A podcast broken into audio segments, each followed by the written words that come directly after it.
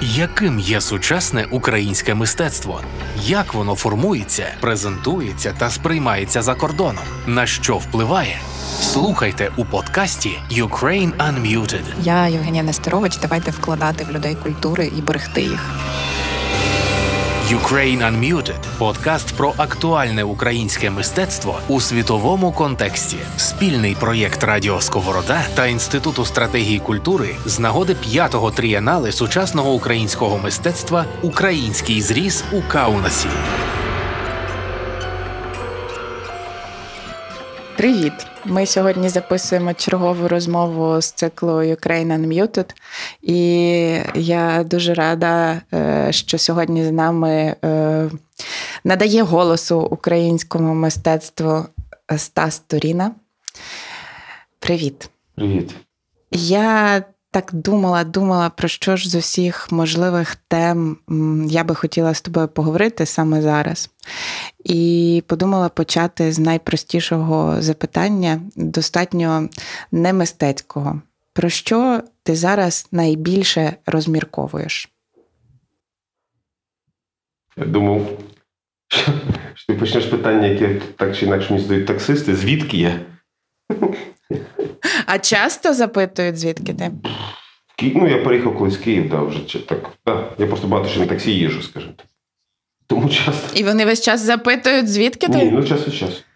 Але якщо сказати. Мене запитали останньо, звідки я, коли я сказала у відповідь на запитання, як у мене справи іноземною мовою, я сказала, що у мене е, до, добре справи. Я сказала файн. І таксист сказав: нічого собі, я так давно не чув, щоб мені хтось говорив, що у нього добре справи.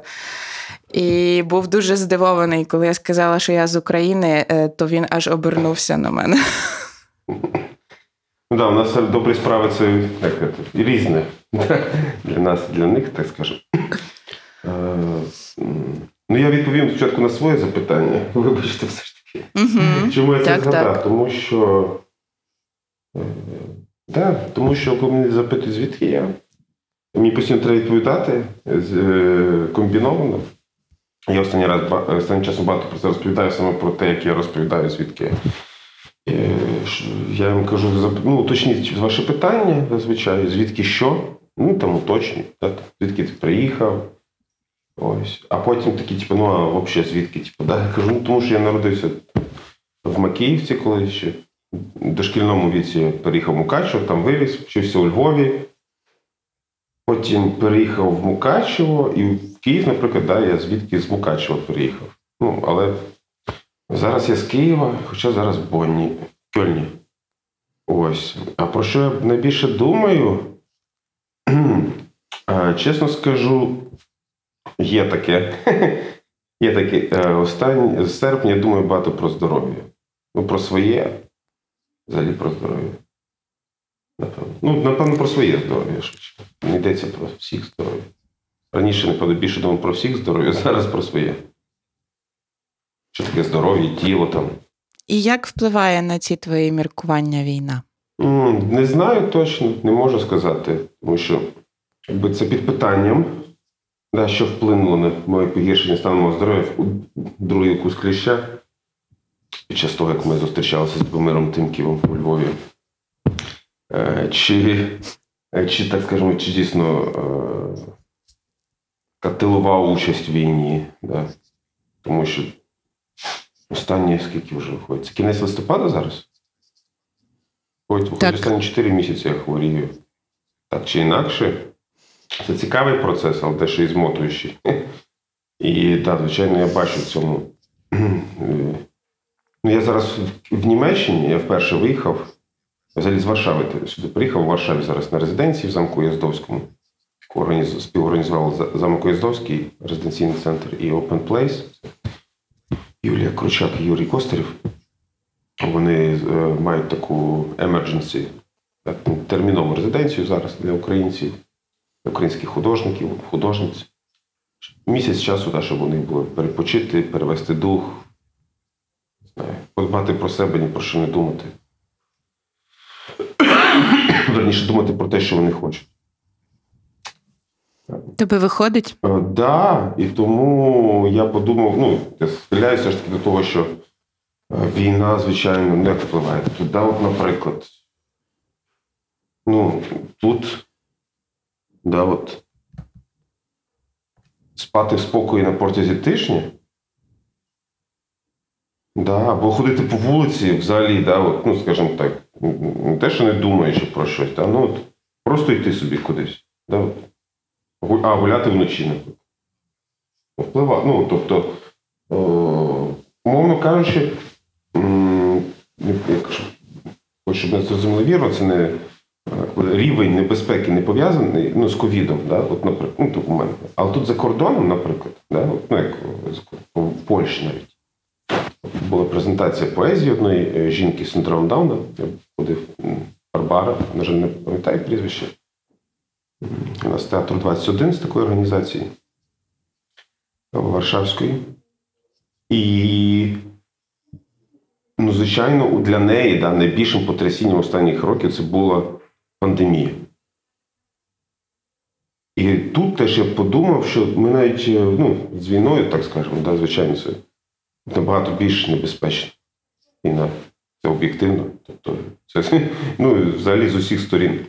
Але ми забули, наскільки була пандемія жахливою, скажімо так. Ну або як забули. Переключились на інше, да? тому що вона внесла зміни Так. дуже суттєво в наше життя. І якщо зараз просто порівнювати, да, ну, мовно кажучи, якщо задам про, про тоді ж теж були заборони взагалі з'являтися на вулицях в деяких країнах. Да? Це дуже, ну і воно е, це просто про здоров'я, якщо повертати до теми. Ми всі пам'ятаємо, як ну добре, не всі, е, ну в того, у кого були, наприклад, будь-які хронічні захворювання до, до, до пандемії, вони е, трошки загострились через е, малу рухову активність, наприклад. Просто через те, що людина сиділа. Через стрес. Ну, через стрес, і навіть чесно, банально через те, що люди не гуляли. Тому що людина, якщо не гуляє, ну, починаються суттєві процеси. Ну, і, а прогулка теж залежить. Да? Я помітив, що ви знаєте, я Києві, тобто в Україні, ну, ну в Києві саме, да, у Львові, коли був Мукачеві, ну, теж не чесно, не дуже гуляв. Ну, ставалося так, та, десь там прогулювався. Я коли приїхав в Варшаву, я зрозумів, що я не, можу згадати, коли останній раз по Києву гуляв. Ну, взагалі просто. Я не пригадую. Я не гуляю. Це через відчуття загрози. Ні, е, скажімо Чи через так, те, що ти зайнятий? не буду розповідати свої алгоритми дій під час тривог. Скажімо так, і не завжди, на жаль, бомбосховище. У нас в будинку є бомбосховище.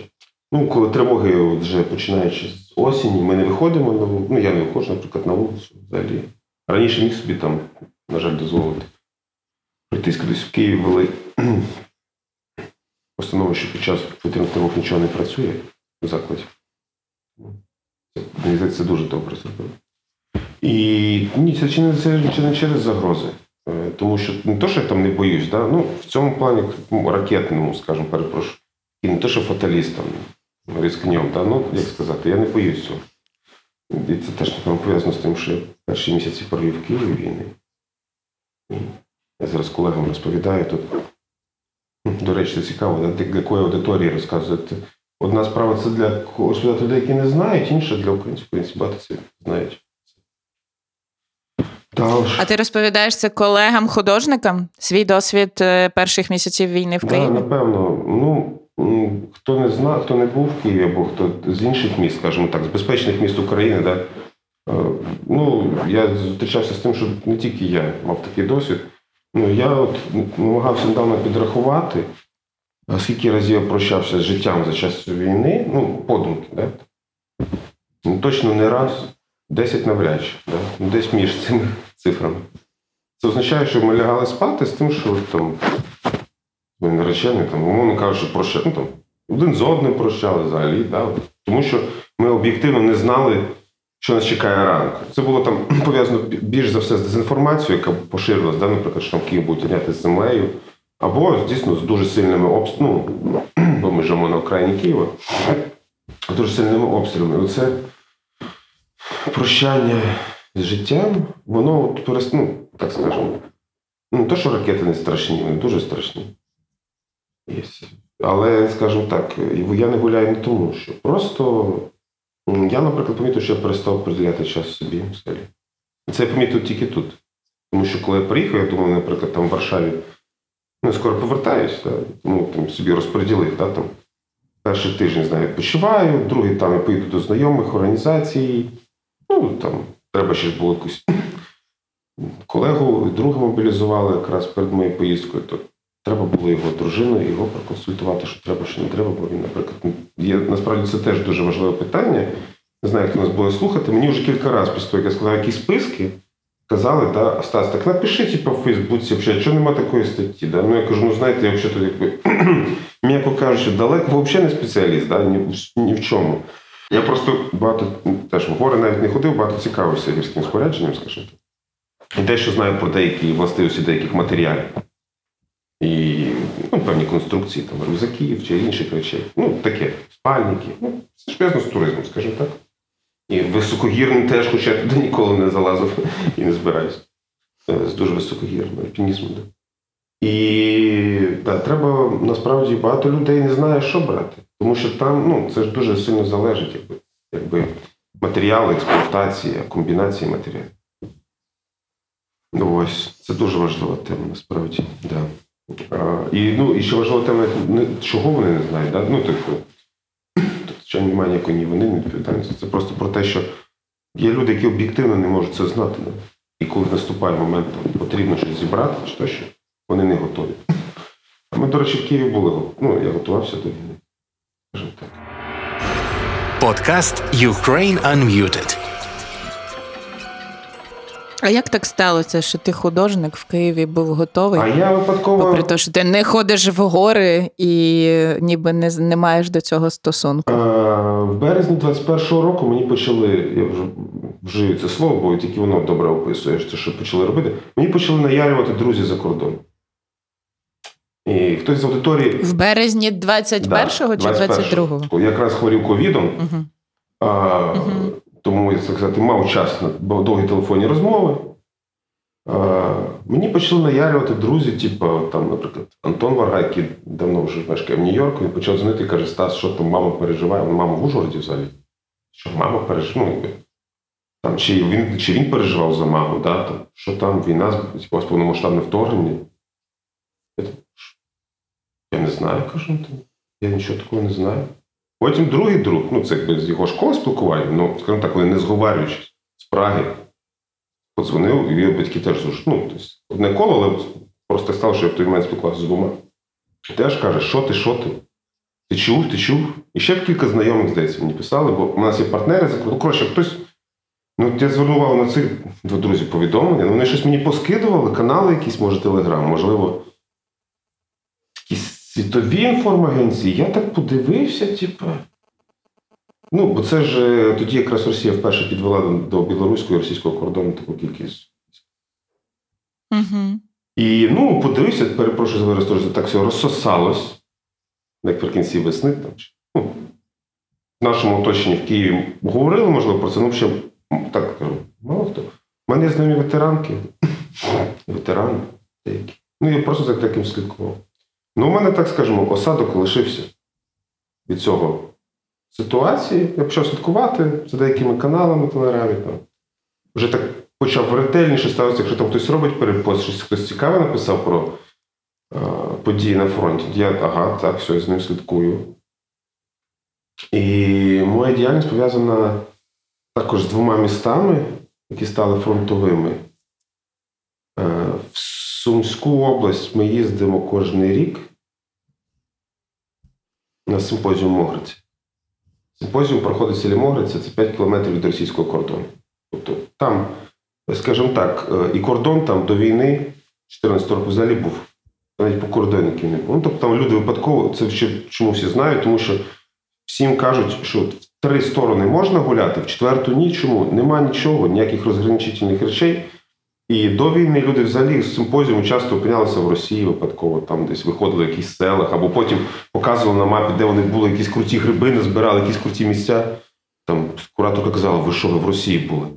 Обережніше, типу, ну, у нас можуть бути проблеми. Ну, це, це і до війни було. Бо Чому проблема? Людина якась взагалі за кордону, да, буває, там іноземці зайдуть кудись в ліс. Там реально немає, ну, не було таких розграничень. І там чи 3 чи 5 кілометрів до кордону, тим словом. Його видно. Ну, і е, Могриця взагалі називається простір по кордоні, тому що там було городище, І на тих теренах е, кордони проходили, чесно, погано в історії орієнтуюся. Ну там, коротше, цивіліза... так скажемо, цивілізації змінювались, а це завжди був східний бастіон. Це там територія дещо схожа на Сєвєрну стіну, ну не така епічна. Я хотіла е, запитати, знаєш, про про, цей, е, про це питання, звідки ти, яке насправді ну і раніше часто виникало, бо коли ти виїжджаєш за кордон як художник, то це е, має значення, так, яка країна буде написана в дужках біля твого імені. І ти кажеш, що зараз ти поїхав вперше за цей е, час е, Великої війни. Е, чи змінилася важливість цього, звідки ти по твоїх суб'єктивних відчуттях? Ну, так скажімо, теж корінням я зацікавився теж до війни. Але я маю на увазі більше те, як сприймають е, і наскільки цікавляться цим е, з боку з закордонної аудиторії угу. і твоїх колег в першу чергу. Чи ти відчуваєш, що змінилася так, важливість ми... цього для них в їхньому сприйнятті? Ну, так залежить. Я з колегами спілкуюся в якійсь мірі, перепрошую, да, на отвлечені теми які не те, що не стосуються війни, стосуються навіть не то, що ширшого коло питань. Ну, я працюю в інклюзії з людьми з інвалідністю під час війни теж. І в якомусь сенсі, да, розмова художниці, яка пережила подвійний інсульт перформерки з Польщі, да, і вчилася писати, читати, і говорити, і рухатись, або розмова людини, яка народилася глухою, виявляється коректно писати глухий з великої літери в демократичних суспільствах. Людина, народилася глухою, але їй ставили імплантант і вчили говорити, вона навчилася, і вона чує, і вона вважає глухоту своєю ідентичністю і обирає знак жестю, тому що вона любить його, їй приємніше, вона просто відчуває це що може говорити і розуміє, читати по губам, да, вона обирає мову жестів і свідомо, і тому що це говорить її тіло про це. Да, Воно з одної сторони ці питання не пов'язані з війною, а вони мають дуже глибокий стосунок до того, що у нас відбувається, тому що інклюзія це, якби, ну, по-перше, про те, щоб вислухати когось або вступити в ним в співдію, в контакт який. Да? І екзист... е, так скажемо, правдива інклюзія, як на мене, так що просто працювати і ну, навіть просто будь-чим займатися інклюзією і просто рефлексувати, не знаю. Вона підводить такого краю екзистенційного, да?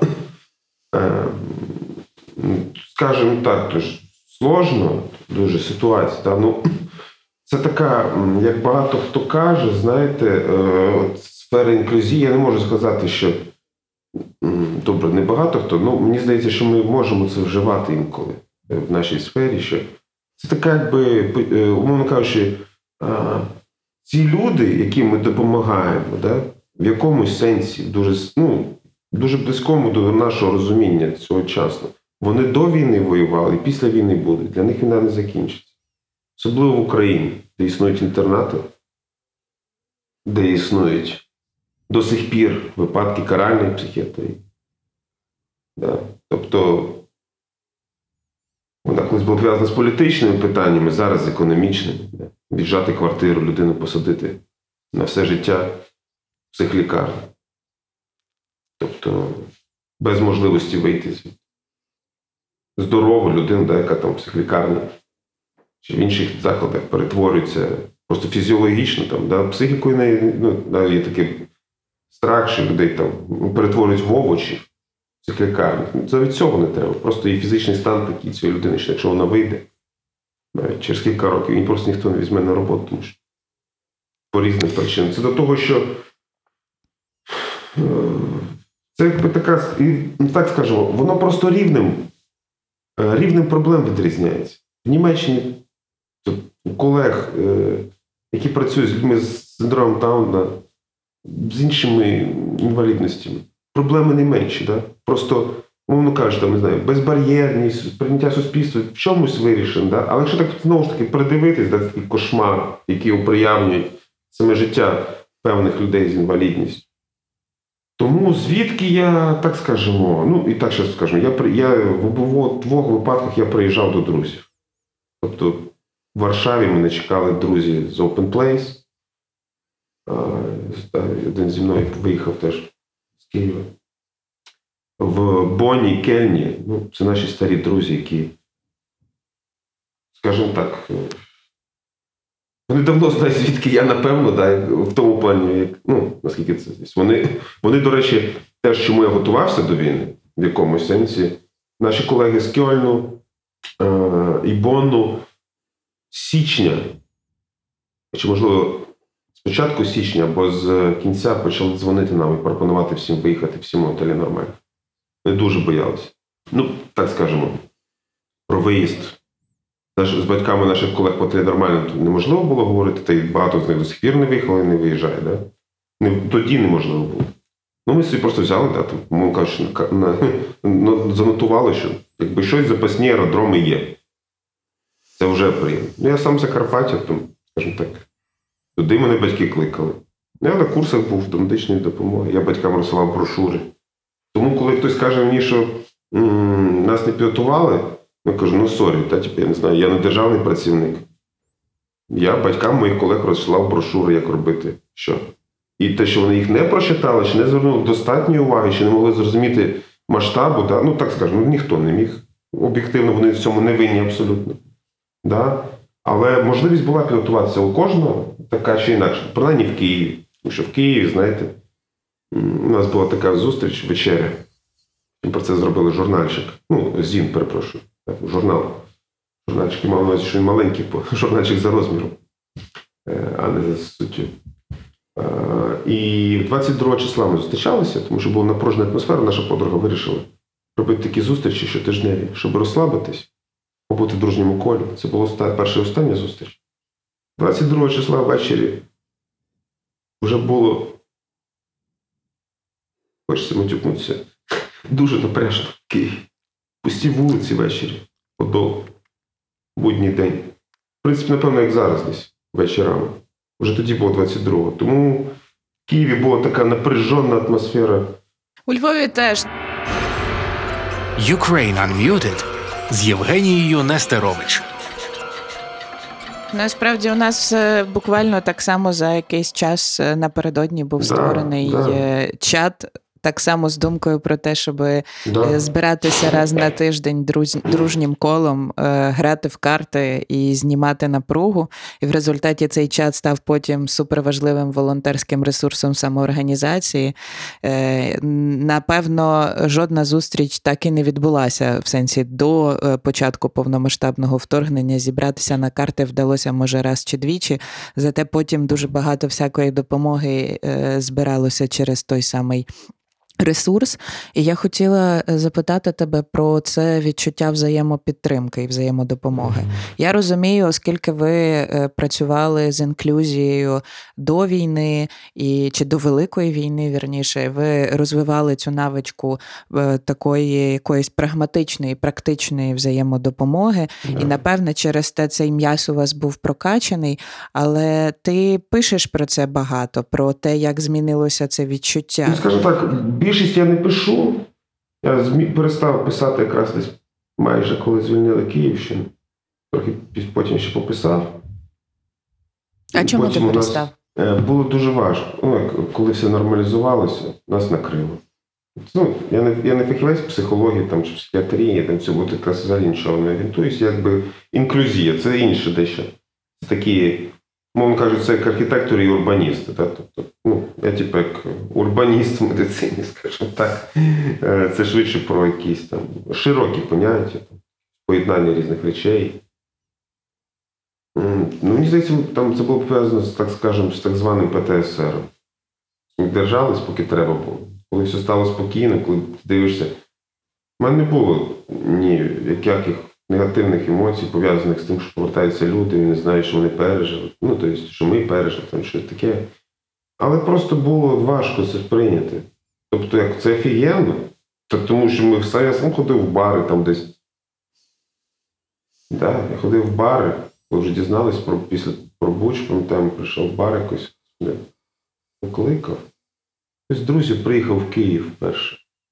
І ось один бар працював. Там було куча військових іноземних регіонів. Куча. І куча моїх друзів, скажімо так, так званих неформалів, як то кажуть. Всі пили. Потім перед комендантською всі розійшлися. Це того, що в мене немає такого, знаєш, там, мови, там мирне життя. Ну, коротше, е, це нормально. Е, у кожного свої розуміння різних речей. І є таке кафе Right Coffee. Десь називається Right Coffee. Не помиляюсь. Воно працювало на початку березня, перше числа березня воно працювало на площі Львівській в Києві. І наливало безкоштовну каву взагалі всім, хто хотів. Там було два сорта безкоштовних, якщо хочеш купити. Ну, інші можеш купити. Ну, два сорта безкоштовні взагалі в будь-якій кількості. Да, там люди в березні сиділи, е, волонтерили, скажімо так, на, на телефоні, просто під музику. Під музику і рядом там величезний блокпост, один, другий, п'ятий. А до чого це? До того, що я перестав писати. Ну, важко було. Важко. І зараз.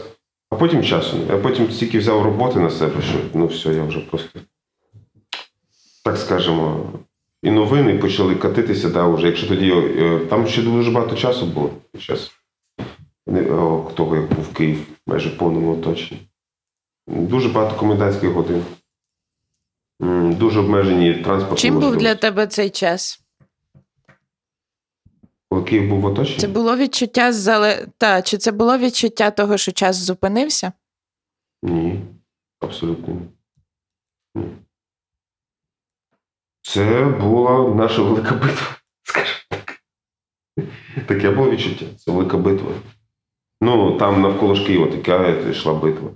Вони про все знали там. Але я відчував себе, ну, по факту ніяким учасником, скажу так, я не був. Не відчував себе учасником цієї битви. Там уявляв себе. Ну, битви в широкому сенсі, так, як е, битва країни, битва міста. Я містян, я вважаю себе кияном. А, так представляюся. Тому це була моя битва ну, типу, за Київ. Тому що коли місто було в оточенні і по місту шниряли ДРГ, ми на самокатах їздили. Ми на самокатах не в комендантську годину, да, коли дозволено, їздили в Павлівку. Неприємно їхати в ту сторону. Да, от як скажемо, Павлівка на півдорозі між нашим домом і там, де ми жили в центрі, потім переїхали. Тобто, якщо ти їдеш з центра, да, це десь 5 кілометрів в сторону нашого дому, а наш, сторон, наш дом, ну, ну, це він, так скажу, один з останніх домів перед від'їздом на Пущу Водицю. Останній біля лісу. І коли ти йдеш в ту сторону, це так страшнувато було там на вулицях, неприємно. Да, тому що це теж дуже відчувалося, як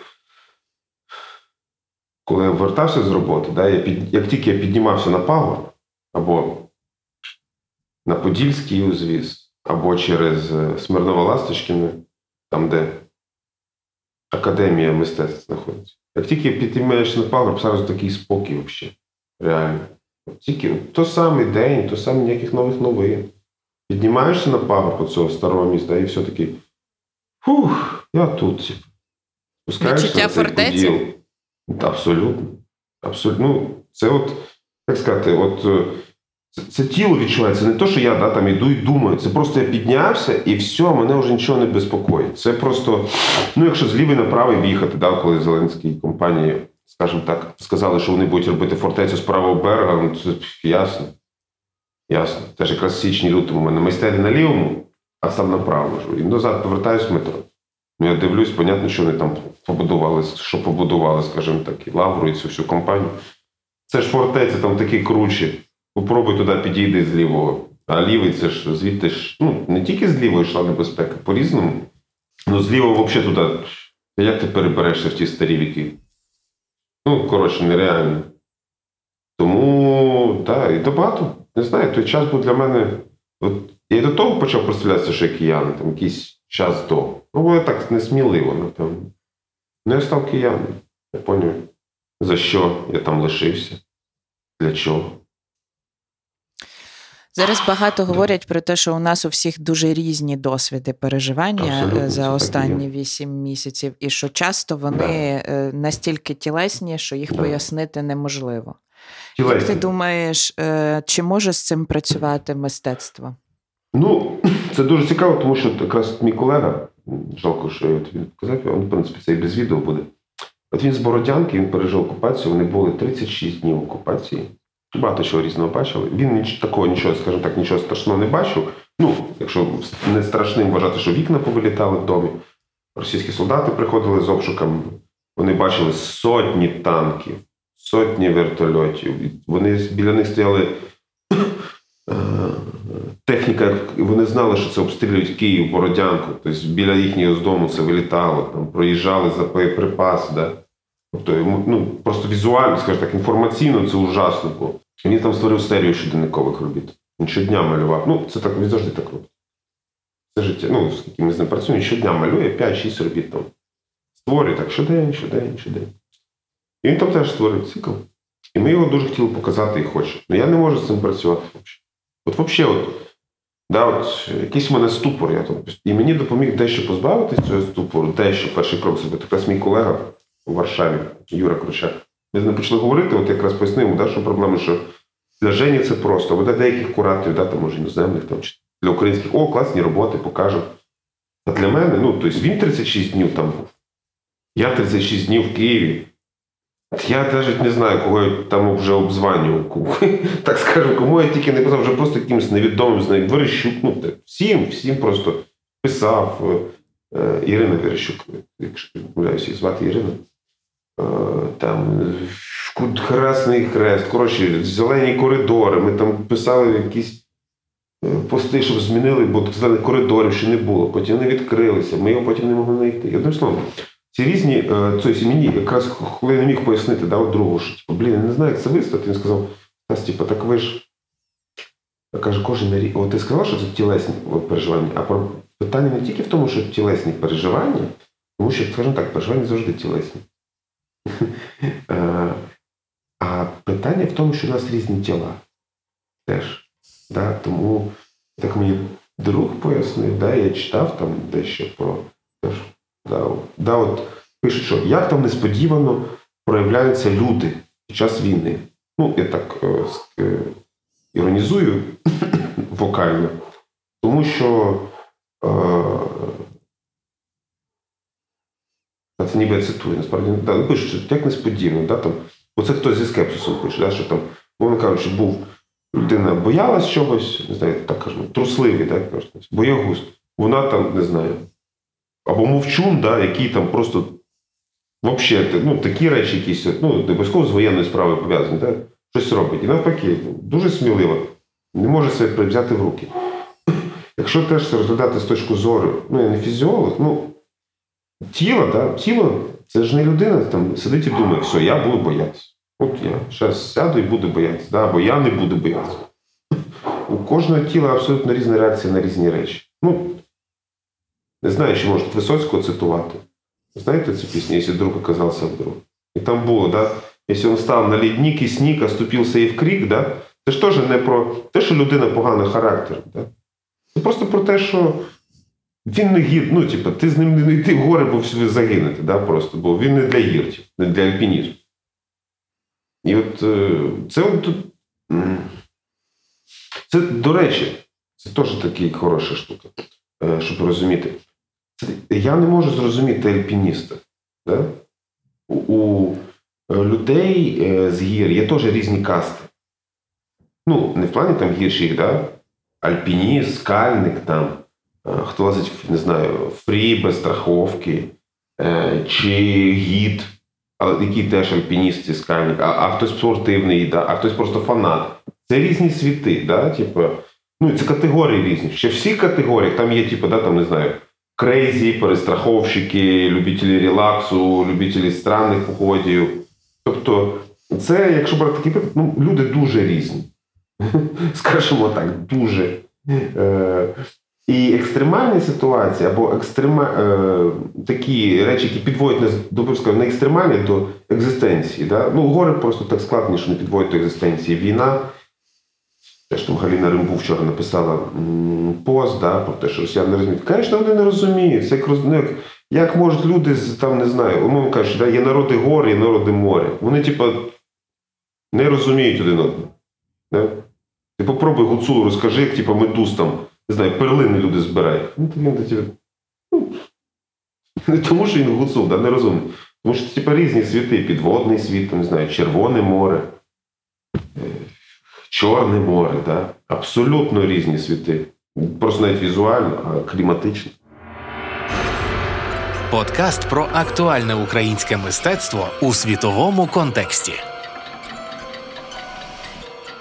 Але чи це не заперечує таким чином взагалі е, ідею порозуміння? Чи не заперечує це тоді взагалі можливість якогось такого е, ну, співчуття, співпереживання? Тут це якраз дуже цікаво. Ти питала про мистецтво перед тим. Є така книжка Мішеля Тівоза. Вона називається Російське іскусство як недорозуміння. Вона українською просто не перекладена. Я не можу сказати такий точно коректний переклад. Ну, так розумію, мистецтво як непорозуміння. А, І ми до війни ще говорили про те, що е, Лариса Венедіктова, я там ходив на курси, які вона ініціювала, там було кілька викладачів, називався мій університет. Там була один студій, так скажемо, філософія. Ну, так скажемо, бо е, це не було як е, курс, там, не знаю, каже, складений, там кудись мали прийти. Ми просто читали тексти і обговорювали. Да? І ми багато говорили, і ну, говорили потім про різні речі. На танцях ми говорили, на математиці. І вона якось сказала, що коли з'являється порозуміння, е, закінчується розмова, в принципі. Ну, тобто, да, от якщо там йдеться не про інтерв'ю, да, то діалог. От, я, наприклад, там кажу: е, я про це думаю, там не знаю, так-то. Мені подобається Кьольн дуже. І хтось каже просто: да, я повністю з тобою згоден. Ну і я люблю там, не знаю, фалафель, а зранку покурити. Каже, да, я теж зранку люблю фалафель і покурити. Абсолютно тобою згоден. Ну, тобто, покажу, ну, е, розмова триває. Нема про що говорити, так? Да, коли є, так скажемо, якісь несостиковочки. Не тому, що, якщо говорити про. Ну, і, а мистецтво якраз. Він багато писав там. Е, це, він просто він куратор музею Ардрут в Лозанні. І ця книжка пов'язана з, з тим мистецтвом, з яким працюють мої колеги. Званим мистецтвом Ардрут. І наші колеги да, дали мені якраз зрозуміти, що в принципі, ми всі дуже різні. Скажімо так. Абсолютно. Тобто, да, і це не в тому плані, да, там є таке якби околомем, да, що коли ти приходиш в психлікарню, ти не можеш зрозуміти, де пацієнт, а де доктор. Да? Або там, де санітар, а де пацієнт. В якийсь момент. Тому, чому? Не тому, що е, е, санітари психі, е, чокнуті, так скажемо так, так, так звані чокнуті, перепрошую. А тому, що поруч з людиною, яка просто повністю себе проявляє, і ти просто знаєш, да, оце психічно хвора людина, яка не, так скажемо, не соромиться, робить, що хоче, да, і говорить, що хоче. Означає якісь жахливі речі. Просто її поведінка є ненормованою нею ж, да, не е, цензурованою. Або цензурованою в той спосіб, скажімо так, не, е, задля, не задля жодних вигід чи ще щось, просто і таке. Ну, коротше, да, от, от, от щось таке. То ми помічаємо, ж, е, як інші люди роблять це ж саме, да, наприклад, ведуть це абсолютно розковано, хоча вони не психіатрично хворі, да, і, або, або не роблять. Це не означає, що якби там, не знаю, не потрібно психіатрія, не потрібно лікувати. Це просто про те, що поруч з дуже дивними людьми ми стаємо, ну, як сказати, ми бачимо свою дивність, маємо, маємо шанс побачити, скажімо так. Звичайно, це про, е, так скажемо, теж мирний час. Да? Е, Чому Е, важливо розуміти, от якраз вчора колезі, мамі моєї колеги пояснюю, що а, чому, наприклад, є така річ, як ПТСР. Да? Якщо б одної людини було ПТСР, навряд чи б написали про цю ПТСР, не знаю, там, мільйон книг, цілі інститути працювали б для однієї людини. Да? Якщо це не для однієї людини, напевно, це якоїсь групи людей. Якщо там так. е, І напевно, щоб виявити, да, от умовно кажучи, що таке ж ПТСР, мали б, ну, як сказати, це певне, що об'єднує людей. І якраз, от, до речі, ПТСР, по ну, при тому, що, звісно, абсолютно різний, і у кожної людини історія різна, да? але така річ, умовно кажучи, як синдром Дауна, не знаю, коронавірус. Да? Спільний досвід він об'єднує. Да? Там, да. Я лаймом перехворів, скаже, я теж. І о, нам буде про що поговорити. А, не Але тому- це спільний тілесний досвід. На, а іншого, на а іншого досвіду не існує. Е, Я от вчора писав от коментар Галіні, сьогодні вже зранку Галіні Римбу. І написав: ось досвід завжди ж тілесний. А от таке питання дійсно. Якщо досвід може бути не тілесним, то який це досвід? Досвід міркування, досвід мислення. А мозк, це ж а мозг, як мозг звідки?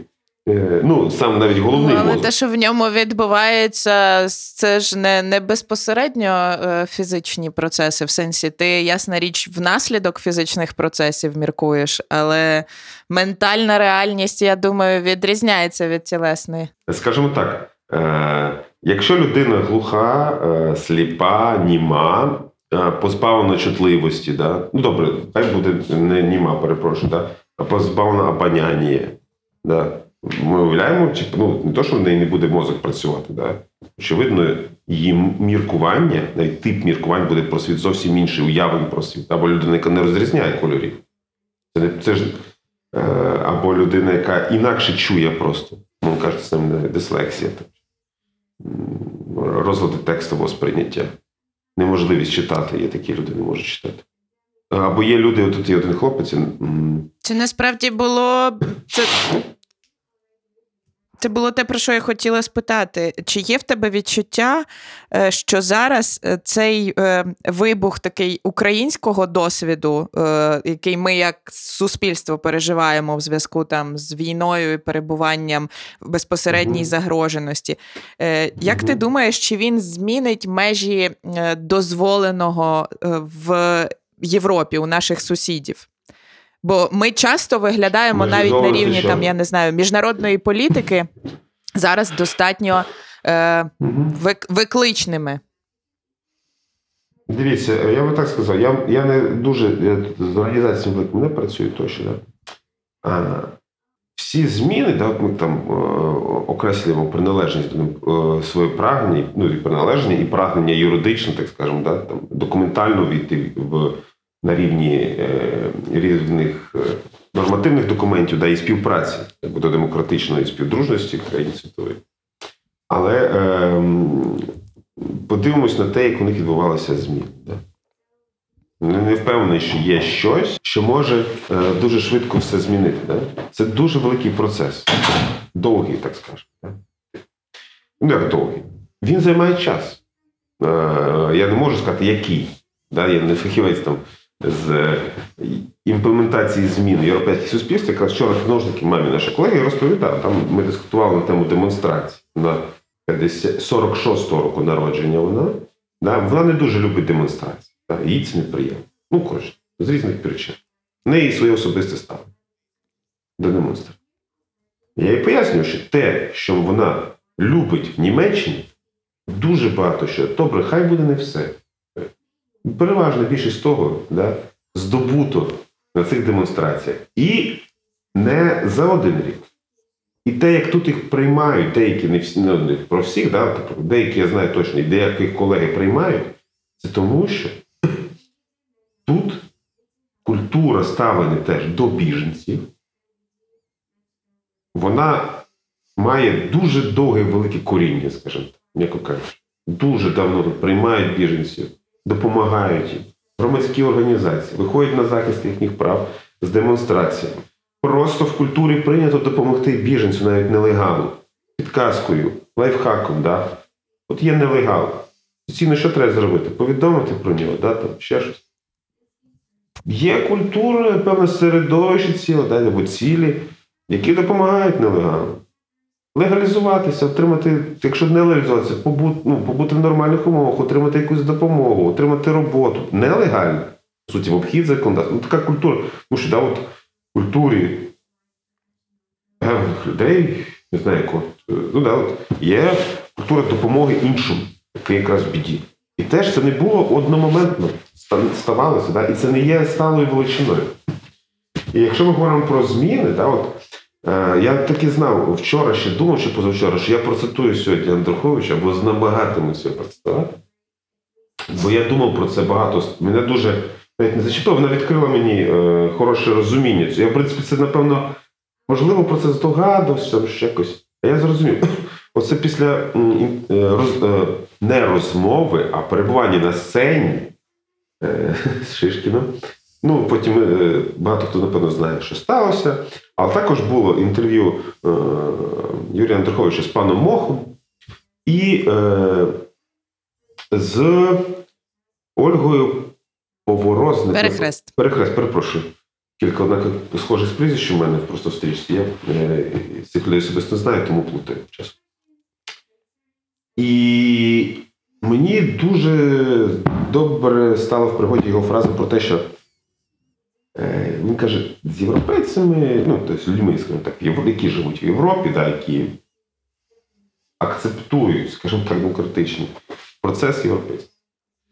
І до війни, і зараз. З ними варто говорити, чому вони можуть бути абсолютно не згодні, нести якусь повну єрість з вашої точки зору, да? але е, в них в культурі прийнято, що розмова до чогось приводить. І часто приводить до зміни точки зору. Це не означає, що я говорю з іншим, щоб його переконати. Да? І там це не є ж промова якась. Ви маєте так. Це розмова, да? І в принципі, якщо з досвіду теж, да? якщо розмова відкрита, іменно розмова. Кожен з цієї розмови виходить іншим. Ось. А, І якщо от, взяти да, цю, вона вирвана з контексту, ця о, фраза Юрія Андруховича. Я взагалі дуже багато слухав його, був фанатом і багато живу з, його словами, і думаю, ну, що я мову про поезію. Да? Тому цей, наприклад, цей е, так, так е, званий скандал не знаю, певно що сказати. Просто скандал не дуже добре слово, хай буде скандал. Е, е, він мене того, як, наприклад, навпаки, що я переосмислив його творчість. Подивився на неї зовсім інакше. Тому що я подумав, що якби він е, хто знає, я все-таки це скажу, це не в закид Юрію, не знаю, батьку. Я їх дуже люблю, у мене два його автографи є. Ігорович. Ігорович. Юрій Ігорович. Да, у мене два його автографи, я його дуже люблю, його творчість. І не уявляю своє життя, напевно, і без нього, і без багатьох інших людей, які на мене дуже попливали, Вальмарича. Але але просто не це мені допомогло зрозуміти, наприклад, його творчість. В тому плані, що ви, напевно, чули у нього таку пісню, ну, потім стала це піснею. Це Нью-Йорк, кажу я, приготуватись до бомбардування. Да? Або там там літаки роз'їбали, да, там, ну, це ще один вірш, там, де. World Trade Center. Да, да, да. Е, е, ну, це, напевно, World Trade Center. Та там немає нічого такого, скажімо так. І, можливо, це про це Нью-Йорк кажу, я приготуватись до бомбардування, да? тобто вже Барбара так його переспівав. Але зараз я уявляю собі, якби хтось, ну знову ж таки, це не про те, що це погано, що просто якби хтось таку пісню склав, да, там, типу, це Київ, кажу я, приготуватись до бомбардування в такому драйві. Він, очевидно, що людина в демократичному світі має на таке право, скажімо так, да? навряд чи вона була б ув'язненою. Але ставлення до неї наше би було, да, типа, what? The fuck, типа, ти щось почувак, типа, типа, ну. І тут знову ж таки, там це не одно, це не така однозначна пісня, так як я навів цитату. Там варто її послухати. Мертвий півень співає, був який називається. Так, це мертвий півень співає, і це власне. Е, Бо там в кінці текстів... якраз є такий сумним голосом, да, Андерхош каже, так, це стане так. реальністю, але сам драйв, да, умовно кажучи, ну тобто приспів, да, під який, напевно, танцювали люди на прокиданнях з мертвим півнем, типа.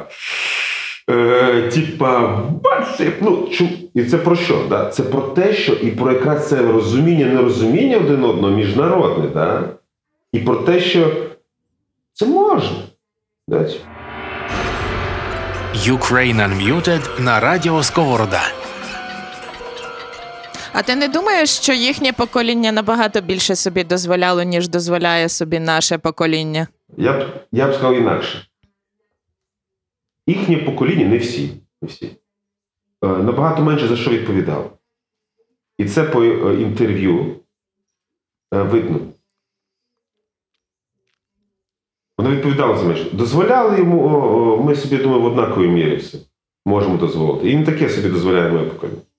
Да, там, мовно моє.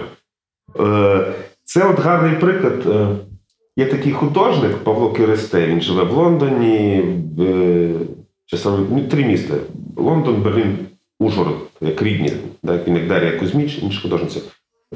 Живе між трьома містами європейськими. І він розповідав, не буду звати прізвище, що він прийшов там до одного художника свого другого, його покоління теж дуже відомого. І це покоління Андруховича, чому я їх згадав. Да?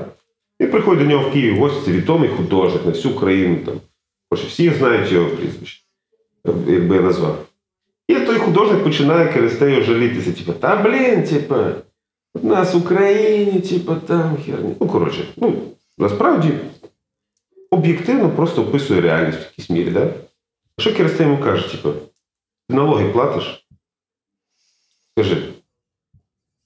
Ти скажи мені, типу, ти платиш налоги. Чоловіче, типу, да? Я не знаю, яка була відповідь. Ну, про те, що Керестей розказував мені цю історію, а речі мені розказував, так, якби і очевидно, та людина платить налоги. Ну, податки, перепрошую. Очевидно, платить, не десь, що він взагалі не платить. Ну, про те, що. Хм. А Керестей живе в Лондоні і платить податки в Україну, наприклад, да? тому що він вважає українським художником. Ну, і це про те, це як приклад того, да, що е, ну, я, я не кажу, що Юрій Андрухович покоління не платить податки. Я, да? Е, Це швидше про те, що і в його поколінні є дуже відповідальні люди. І я думаю, що Юрій Андрухович в великій, не те, що великій мірі, да? е, він відповідально ставиться до своїх виступів за кордоном, до того, що він говорить, і до своєї роботи взагалі. Да?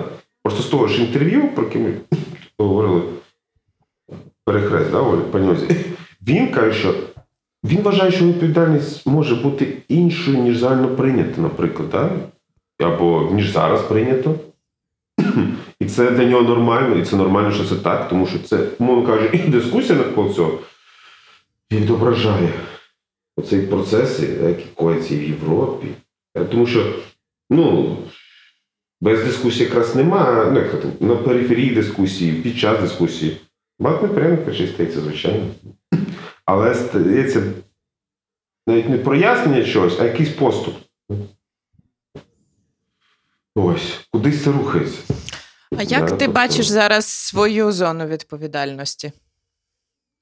Ну, По-перше, мені треба, мені треба почати платити податки більше, ніж я платив до. Да, бо я, я скажу чесно, я часто працюю за договорами, да, тобто йдуть офіційні відрахування. Ну, є певна зона, де я не плачу податки. Не скажу, що вона велика, де я просто щось отримую там, без договорів, без підписів. Ну, там я продав щось, купив, ти знаєш, щось зробив. Тобто, це така громадянська Це- відповідальність, а мистецька. Ну, це як приклад. Е, да, це як приклад просто. А якщо просто продовж, про, яка має відповідальність? Ну, о, не знаю, не знаю. Чесно, я не знаю. Я не знаю, чесно, яка має, має бути відповідальність. Я просто сказав про податки, це те, що, на що можна опертися зараз ці відповіді. Тому що якщо говорити про відповідальність, ну, я б сказав так, напевно, я тому і не уїхав з Києва тоді. Я один раз уїхав з Майдану. Ну як, е, там не треба було втікати, мовно кажучи. Та? Я просто уїхав і не повернувся. У мене проблеми з поверненням, напевно, не з уїздом. А не з залишанням. Залишитися мені легко. Я не, не, я не повертався на Майдан з грудня. Да, потім так сталося. Одне і інше житті. Хворів дуже сильно. А цього І разу ти не поїхав. Не, не знав, що там робити, да. Пішли збройні протести. Я типу, завжди думав, що я не знаю, що там буде. І, і говорячи про відповідальність, я б сказав, що я коли для себе зрозумів відповідальність на дуже простій формулі для себе. От мої друзі, у мене багато знайомих графічі. Да? Я все життя так мріяв малювати графіті. Ну просто взагалі. І пару разів ходив з ним, ну, скажімо, на нелегальні малювання. І я зрозумів в якийсь момент, я довго не поняти, чому я не ходжу. Да? Ну чому? Ну, типу. Я зрозумів, що я просто не вбігаю. Я би не вбігав, скажімо. Мені лінь, напевно, от моє тіло, да? хоча навіть це було тоді, коли, скажімо так, фізіологічно, да? моє тіло було в ідеальній кондиції для бігу. Тобто я був худіший, ніж зараз. Спортивний, я нормально бігав. Спокійно, да, там. Але я, бо я знав, що я не вбігаю. І це, до речі, теж пов'язано з інклюзією з певним життєвим досвідом. Я колись вирішив не убігати від наших гопників Мукачі, да? Да, я все життя боявся все одно. Ну, якийсь поняв мене, що я не убігаю. Для мене це така відповідальність. Чому? От питання, чому я не, убігаю? Тому що я б залишився поговорити з кимось, я не знаю, типу, відповісти йому. Да, от я намалював. Ну, а так, як що би йому відповідав? Я не знаю навіть, да? Тому я вибирав ті місця, де можна вдень малювати завжди, навіть якісь, що це сумнівні, да? де, умовно кажучи, Гамлет Зітковський, напевно, це робить. Можливо, в якомусь сенсі він дуже відповідальна людина. Він, напевно, багато говорить з цими, хто проходить поруч, задає йому питання. В цьому розумінні в мене така ну, відповідальність для мене це тримати, е, держати ответ російською мовою. Не знаю, чи є фразеологізм якийсь українською, ну такий стійкий вираз. Да? Тримати відповідь. Тобто, я роблю якісь речі, за які мені соромно, чи які б я краще не робив. Але для мене відповідальність це, якщо мене хтось призове к ответу, ну, я не скажу, що типа там, та забить. Добре, давайте розб... ну, не знаю, вибачення або навіть не знаю, що сказати, payments, чи. Ну, якщо щось, якщо цього недостатньо, ну давайте розказуйте мені, як треба, я буду слухати, бо я, ну, типу, я не хочу, щоб це повторити. Ну, наприклад, да? для мене про відповідальність, про не уходити від розмови і від того, що має бути зроблено, напевно, інколи. Ну, зараз по-інакшому, це стара відповідь. Ну, Це хороше питання, А треба чого тобі здається, що вона зараз не працює? Мені здається, якраз навпаки. Зараз ця відповідь працює. Ні, мені здається, має є нова, є нова, просто я не, я не можу її висловити так швидко. Я б сказав, що я не можу її висловити швидко, у мене є нове відчуття відповідальності. Просто я не можу його. І це якраз теж про тіло. Да? Наші думки е, це відчуття. От я відчуваю, так розказав про це, відчуваю, що щось не попадає, да, моє відчуття, щось залишається ще там недосказане, або навіть треба переказати, це інше буде. І якщо б це було ідеально, то б воно попало б сіло, да? типу, це, це відчуває тіло, все тіло. Ну, це так звані, не знаю, мурашки по тілу або е, відчуття сатисфакції. Це ж теж відчуття нерозуміння. У мене з'явилося розуміння моєї сатисфакції. Да? Бо там, ми не можемо зрозуміти свою сатисфакцію, типу, тому що це вже по, ну, коротше, це дещо інше. І я просто, якщо так начерково про відповідальність, да, я не знаю, як це перевести відповідальність, але Лариса Венедіктова в перші два ти, от, е, в період перших двох тижнів війни вона написала, що та, не Стас, перепрошую, це я так собі вже е, е, приміряв на себе її пост, бо це прочитав звернення в тому числі до мене. Вона сказала, українці, подивіться на себе зараз. І зрозумійте, попробуйте зрозуміти, що робить вас такими. Ну, вона це казала про, коли це, знаєте, там були фотографії люди на інвалідних візках. А що скажу, що роблять коктейлі молоту. Зі всієї країни, ну, це якраз от зараз не то, що ніхто не дивується добровольцям. Ну, тобто, е, тоді всі, ну, коротше, коли всі просто в шоці були, да, коли всі були звернені, пам'ятаєте, там Зеленського, це ж той період, тому кажуть, да, там, ми протримались Так, так, три так. дня. Найгірше позаду, типу. Ну, я Тому що тому що ну, звучить. е, найгірше, ну, е, це істеричний, скажімо так, це істеричний сміх просто насправді. Я, напевно, плачу десь. Е, мене багато історичного сміху з'явилося за цю Тому що це був той період, так, коли був найгірше, скажімо так. Ну, кожен день просто ти взагалі там, чи ти реально чи рахуєш ті 20 днів продажу. Ну, е, я перепрошую, це історичний сміх. е, Він нічого не має реально. Ну, то, до в мене просто. Типа, це як. What?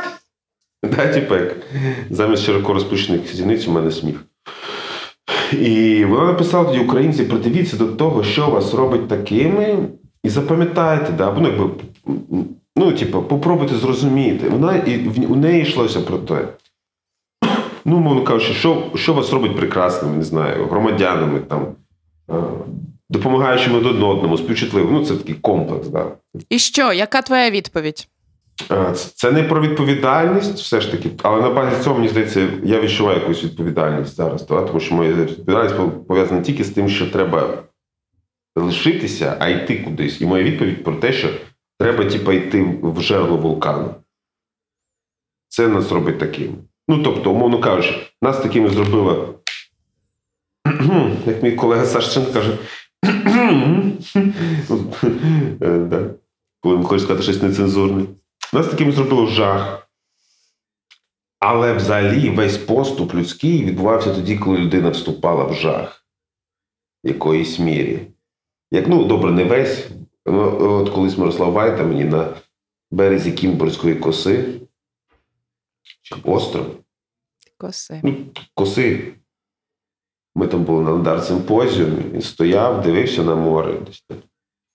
Каже: Я не розумію. Каже, я дивлюсь, як людина перше сіла і поплила туди.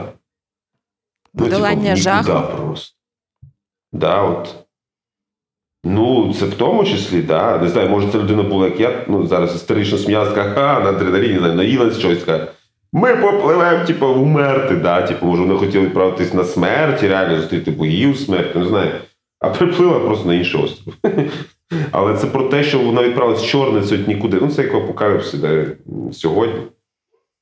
Цей спуск кудись, ти не знаєш куди. І це і приводить. Це приводить нас туди, куди приводить. Ну, якби, це стає, знаєте, коли ми відправляємося в жерло вулкану, як ці Більбо Бебец, компанія Фродо, да, вони, це приводить нас до жаху, але коли це робимо добровільно і самі, це, це ну, в якомусь смислі приключення, да, але це про це змінює нас, це змінює світ. Ну, тобто, про, от, скажімо так, е, я напевно відповів би про це і пост Венедіктович, вирішили на зустріч своєму страху. Ну, але йдеться про громадянський заріз.